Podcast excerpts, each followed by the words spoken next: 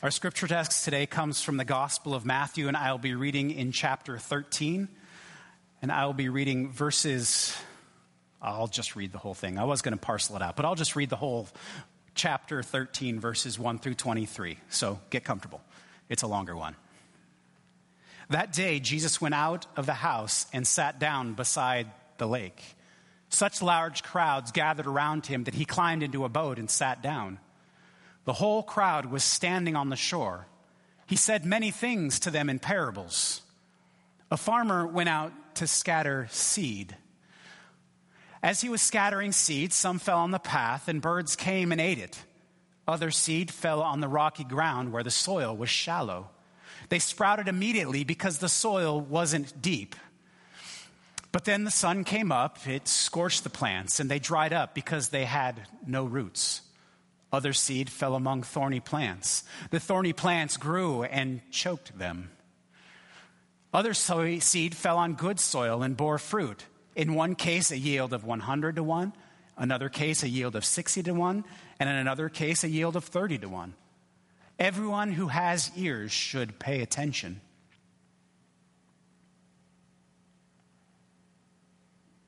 There you go. Oh, I guess we do have it mixed up up there. Okay, never mind. We're skipping to chat verse 18. Consider the parable of the farmer. Whenever the people hear the word about the kingdom and don't understand it, the evil one comes and carries off what was planted in their hearts. This is the seed that was sown on the path. As for the seed that was spread on rocky ground, this refers to people who hear the word and immediately receive it joyfully. Because they have no roots, they last for only a little while. When they experience distress or abuse because of the word, they immediately fall away. As for the seed that was spread among thorny plants, this refers to those who hear the word, but the worries of this life and the false appeal of wealth choke out the word, and it bears no fruit. As for what is planted on good soil, this refers to those who hear and understand and bear fruit and produce. In one case, a yield of 100 to 1. In another case, a yield of 60 to 1. And in another case, a yield of 30 to 1. This is the word of the Lord. Thanks be to God. You may be seated. So, we are taking a little bit of a break from Romans today. Uh, if you're really wanting that good Romans, Pauline stuff, come back next week. We'll be there again next week. But this week, we're going to take a little bit of a detour to the Sea of Galilee. Uh, our text today uh, begins with Jesus going and just hanging out on the shore of the Sea of Galilee. Not sure why Jesus chose this particular day to hang out on the shores of the Sea of Galilee. Uh, we're not really told. Um, I'm a detail guy, so there's lots of times in my life where I just want this gospel writers to tell me what Jesus was thinking and why. Uh, we know that Jesus often went away to pray. We know that Jesus often went into the wilderness to be alone, to commune with God, to spend time with God, to, to sort of deal with God one on one, away from the crowds, away from the towns, away from things. So, so maybe today was just a change of scenery. I don't know. Um, sometimes it's fun to go up into the mountains to seek God. Sometimes it's fun. I, if it were me, I could sit on the shores of a lake for hours and hours and hours and just stare. In fact, last Sunday afternoon, I drove out to Willow Grove, sat in my car, and watched the water for an hour.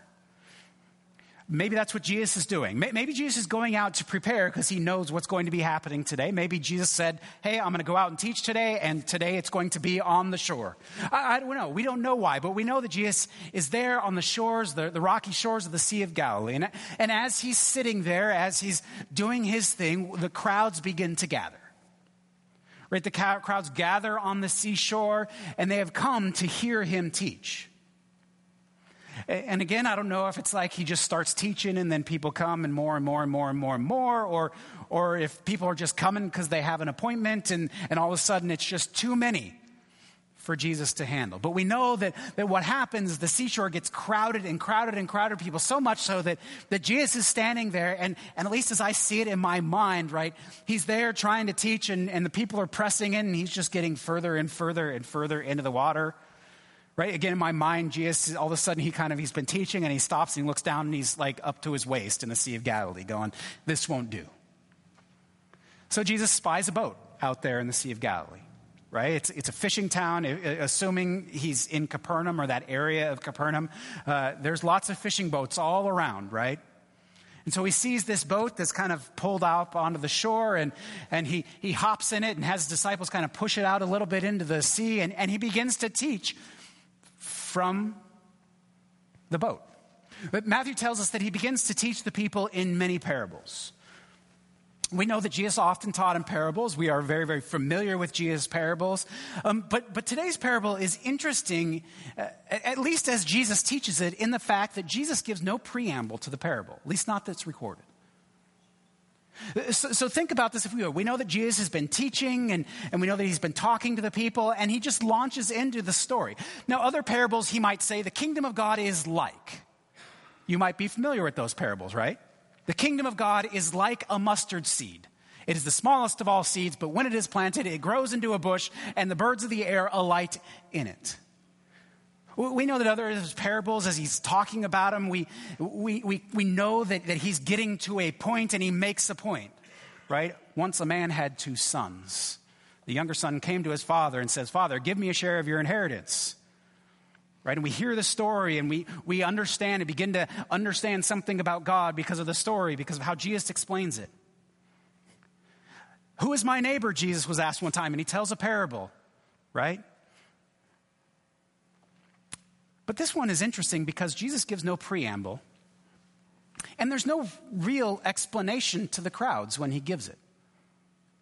Did you notice that when we read the text? So Jesus just starts. So, so imagine I'm up here teaching and I just start talking about farming. Um, I, most of you know me well enough to know that I don't know anything about farming. We have people in this building who do, so you should ask them, but I don't know anything about farming. But, but just imagine that I got up here and I just started telling a story with no preamble, with no text, and just started telling you this story. A farmer went out to sow seed in his field. Okay, it's a good start. Nice agrarian, right, message. People from Galilee would get that. I mean, there are fields all around the seas of Galilee, right? So they know farming, they understand, right? Okay, Jesus, we're tracking with you. farmer went out to sow seed in his field.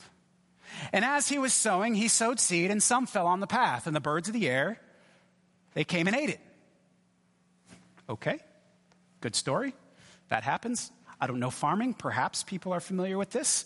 Perhaps they're asking questions. If the farmer is careful with his seed, why is it getting on the path? I mean, we're not talking like he's not using a spreader, he's using his hands, right? He should be more careful.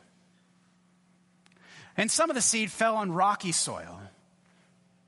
And, and the, the, the, the, the seed quickly sprouted and came up, but because it had no roots, it also quickly died when the sun came out. The, the sun scorched the seedlings and it died. Okay. Rocky soil, that happens. It's kind of an image we have. Well, some fell among thorns. And, and when, the, when the seed grew up and the thorns grew up with it, the thorns choked out the seeds and they didn't produce any fruit. Okay, has Jesus said anything right now that we are unfamiliar with that doesn't make sense? If you hadn't have heard this parable before and its explanation, would you have any idea what Jesus is talking about other than farming? I mean, it's good farming, it's a farming story, but we're not entirely sure what it means. Of course, then Jesus says, well, and then the farmer, obviously, hopefully there's good soil. He, he, he sows seed on good soil, and, and guess what? The seed roots deeply and it comes up, and, and some of the seeds produce 100 fold, some of them 60 fold, and some of them 30 fold. End of story, moving on. And Jesus moves on. All he says is this the one who has an ear, let them hear. And then he's off. At least we have it recorded, that's all that Jesus says about this parable to this point. That's all that he says to the crowds. They're gathered on the shore hearing from him, and Jesus has given this parable, and they're like, I mean, maybe they made a connection. I don't know. But as I read this parable, I've read a lot of parables. I read the scriptures quite a bit. When I read this one without any sort of other interpretive guides, I go, I don't know that I would have known what that meant. I mean, it's a good farming story. Perhaps it is well known farming knowledge. I don't know. I wasn't a first century farmer, and I'm not a 21st century farmer.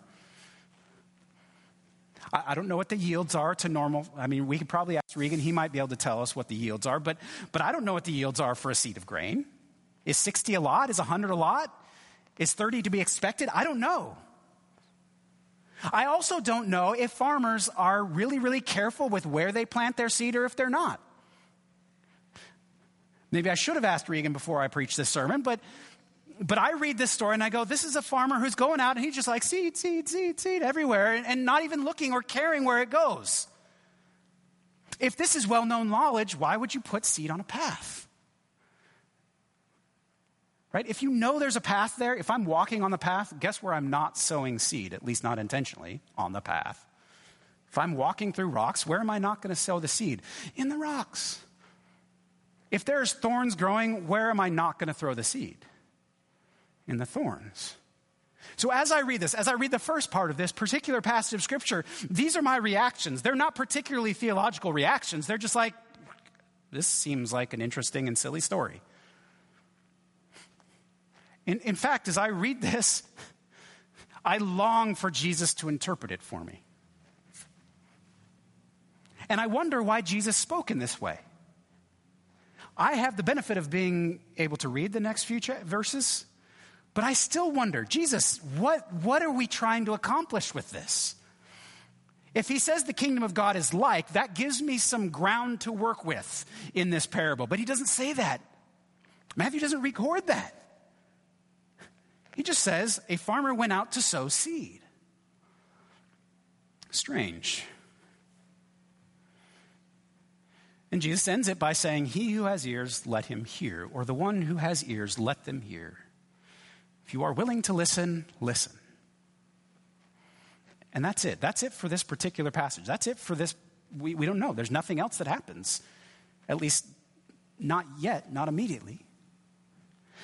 And if you're confused, maybe you're not, but I'm confused a little bit if I read this without anything else, then we're not alone because the disciples actually asked Jesus the same question Jesus, what are you talking about? Why do you speak in parables?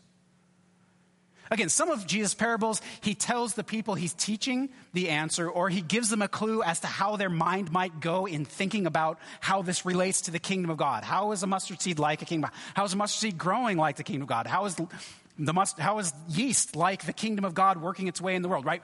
It gives us at least some ideas for creative thought, but this one not so much. And so his disciples are actually confused too. That's the verses that we left out of the reading are Jesus' disciples going, Jesus, why do you speak in parables? Because it doesn't make sense. If you want people to know, speak plainly. And Jesus begins to tell them about, about having ears they do not hear and having eyes they do not see, and, and that, that some will hear and some won't, and, and gives this idea that that he's sort of building on the idea of this he who has ears, the one who has ears, let them hear. Parables are for those who are listening. At least that's what it sounds like to me, what Jesus says. And it turns out that this particular parable is about those who are listening or not. Because ultimately, Jesus' disciples want him to tell them about what he's talking about. Jesus, what do you mean? What are you talking about here? Jesus, what does this parable mean for us or for anyone? And for that matter, why has this particular parable been passed down through the last 2,000 years to come to us as we read it in our scriptures today?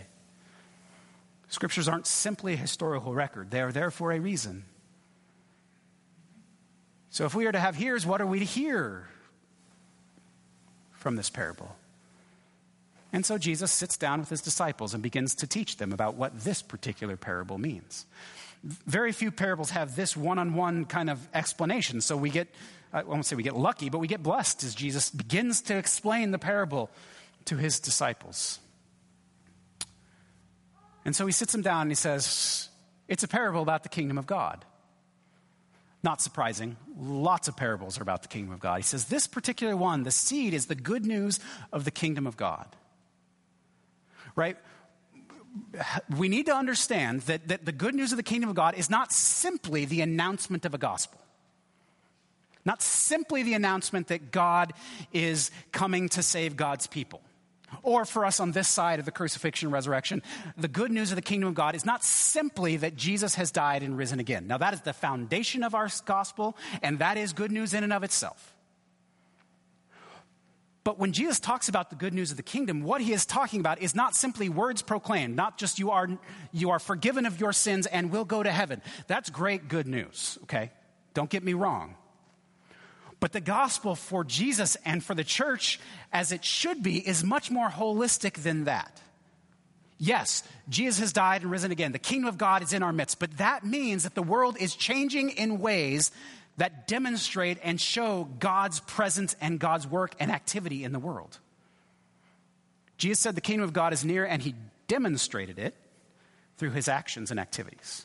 We've talked about this before, right? When John says, Are you the one who has to come, or should we expect someone else? Jesus says, Go and say what you have seen and what you have heard, right? Heard the announcement of the kingdom of God, but seen the blind see, the dead are raised, the sick are healed, the good news is proclaimed to the poor, the captives are going free. Right? So it's this world made new. The idea of the kingdom of God coming for the people of Israel and ultimately for the world is that it's a world transformed into the image of God's kingdom with the announcement that forgiveness of sins is possible, but that God is making all things new in and through that announcement. That's the good news of the kingdom of God. Very broad, very holistic, very big, and very grand vision. One, quite frankly, that ought to excite us a great deal. The world made new, the world made right, the world turned right side up, if you will. The people of God being the people of God, blessing the world because of the great salvation we have received, right? This is the good news of the kingdom of God. That was an aside. But that's what Jesus is talking about that this kind of movement of God in creation to make all things right. And so Jesus says, This is the seed. It's this proclaiming, this announcement.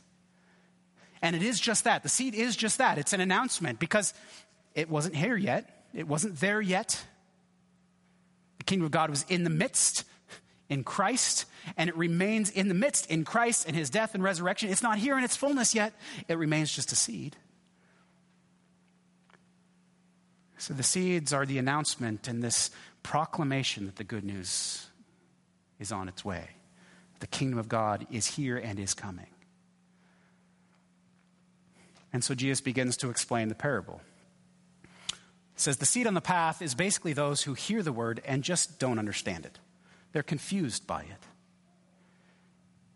There, there's no soil, there's no preparation, there's nothing for the seed to germinate in or to root in or to produce fruit in. And since they're not ready, since they cannot hear or will not hear, the seed does nothing. It is just snatched away. I've known some people like that. I've been like that at points in my life unable to hear. And then Jesus says the second type of seed, the one that falls in the rocky ground, is, is a seed that falls, and, and because it is in soil, it, it roots quickly and it sprouts quickly. We've seen this. People, you've seen this, I'm sure. It sprouts quickly, but there are no roots.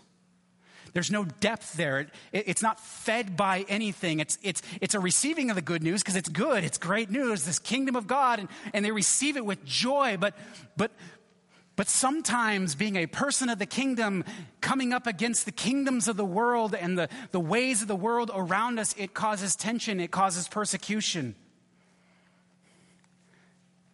And for some people, if there is not deeply rootedness, rooted in Scripture, rooted in community, rooted in Christ.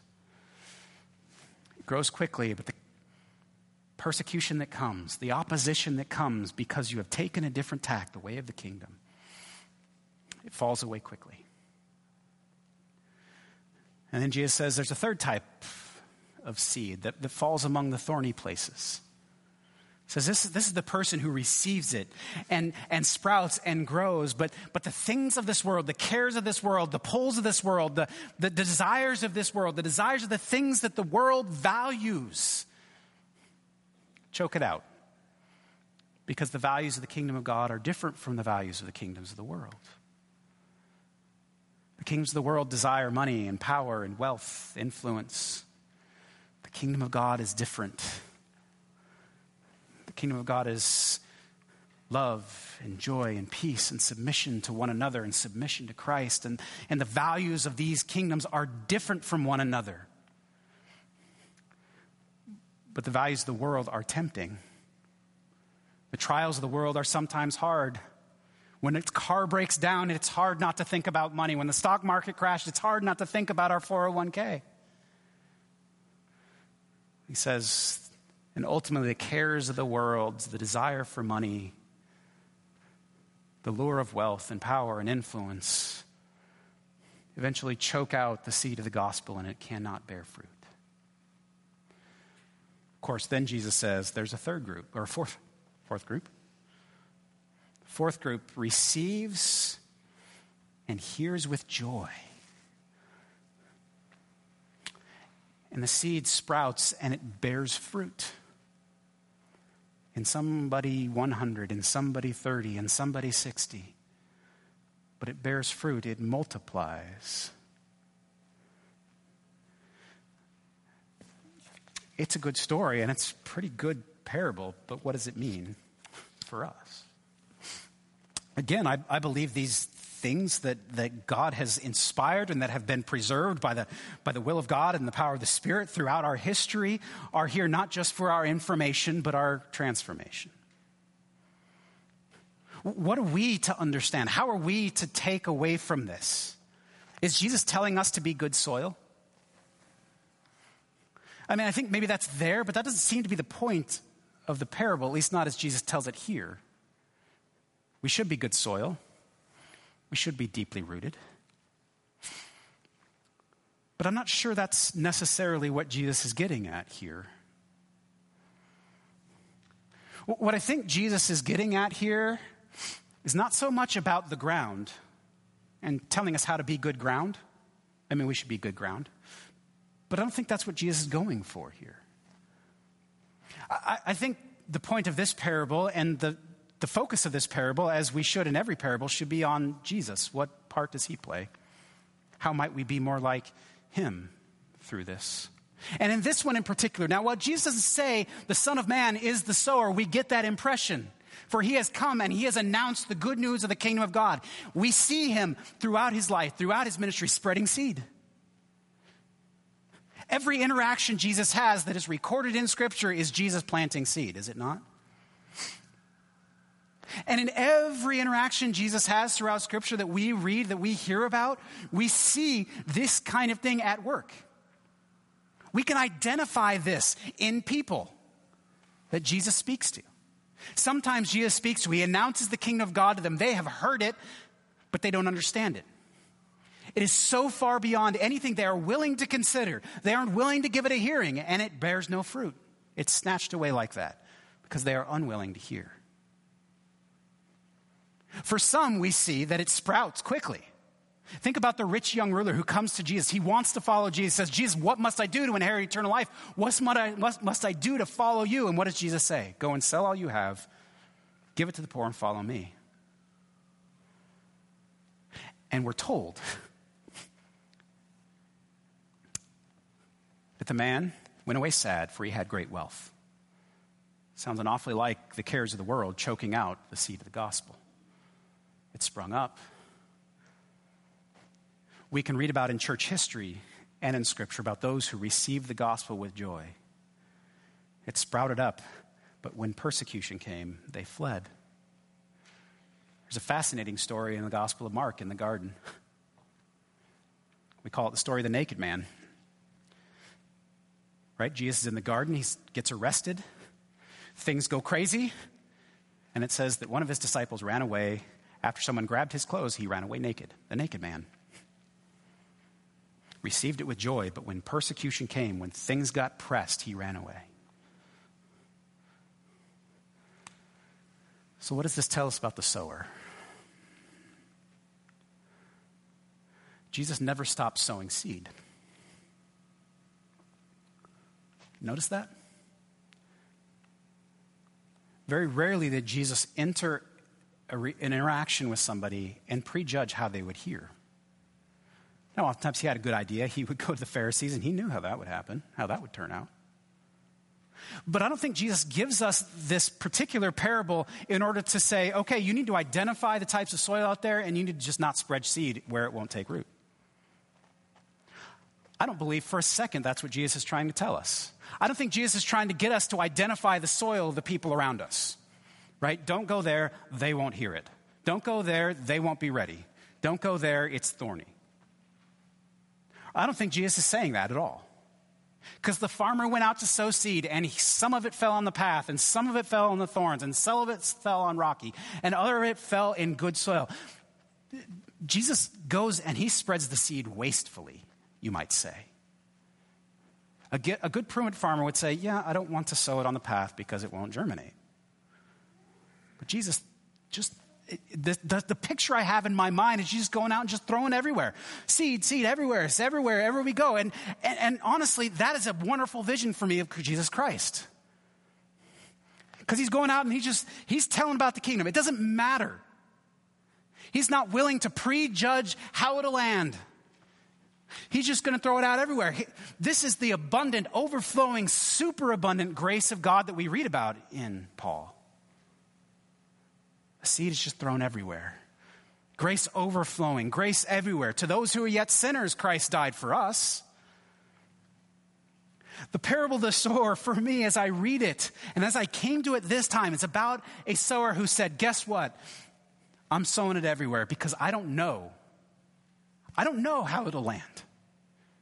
There have been people who have responded to the gospel that I know and I have seen that I would have never expected. Thousand years. I would have said rocky ground where I would have said path. And yet they heard and it bore fruit. There are people who I thought it would bear fruit immediately who quickly fell away. Point is, for me, we're not real good at identifying soil, at least not before the seed grows. And I don't think Jesus calls us to be soil identifiers. If we were sowing actual grain, that would be a good thing, but we are sowing seeds of the kingdom of God. And we don't know what the soil looks like because we're not the one who prepares it. Now, we do all we can to disciple, to love, to care, to show grace, but it's the Spirit who is working and preparing in ways that we don't know and that we cannot see. So I believe firmly with all that I am that the point of this parable and maybe I'm saying more about me than it, but is that we are just to sow indiscriminately. For we are terrible judges of the kind of soil that people are, at least as it relates to this text. We don't know what the Spirit's been doing, and we don't know who is ready. And we're not the ones ultimately in charge of the fruit. That's the Spirit's job we have been given the seeds of the kingdom of God. To each and every one of you has been entrusted that message. That's why you're here. You, you wouldn't be here if God wasn't doing something like that in you. You have heard the gospel, you have been given seed. What are we going to do with it? I can tell you with 100% certainty that if it stays in our pocket, it will not grow. It cannot produce fruit. I've seen seeds grow in places I would have never thought. We see, we see dandelions in cracks on the street. We see trees growing out of the side of what seems like a rock. It can grow so many places. And we don't know what ground God has prepared. But I do know this that it won't grow if it's in our pocket, it's in our bag, if it stays in the barn. Keep that agrarian image going on. 100% it won't grow. But we have been given seeds. We have been given the message of the kingdom of God. And part of our job as individuals and as the church community here and wherever it's gathered is to be sowers of that seed. Now, we can sow seeds with one another. That's great. That's good. We should. But the fields are out there. outside of this room. They're in grocery stores and in neighborhoods. They're in gas stations and national parks. They're in the halls of government. They're in the police department. They're everywhere. The fields are everywhere. And we are called to be a people who are sowing seeds in the fields everywhere we go. That's what it seems to me. When I read the parable, it's just like the, the, the farmer's just like, I'm, whatever, I'm, I'm in the middle of a city, I'm going to sow seed, right? That's what, it, like in my mind, that's how I visualize it. Just wherever. Just tossing it out there. You never know. And we are called to be people who sow seeds of the kingdom. Now, this, this comes in word, right? We are called to proclaim with our words that Jesus Christ has died and risen again and comes to make all things new, offers forgiveness of sins and salvation in his name. That is good news. That is a seed of the kingdom. But remember, it's not limited to that.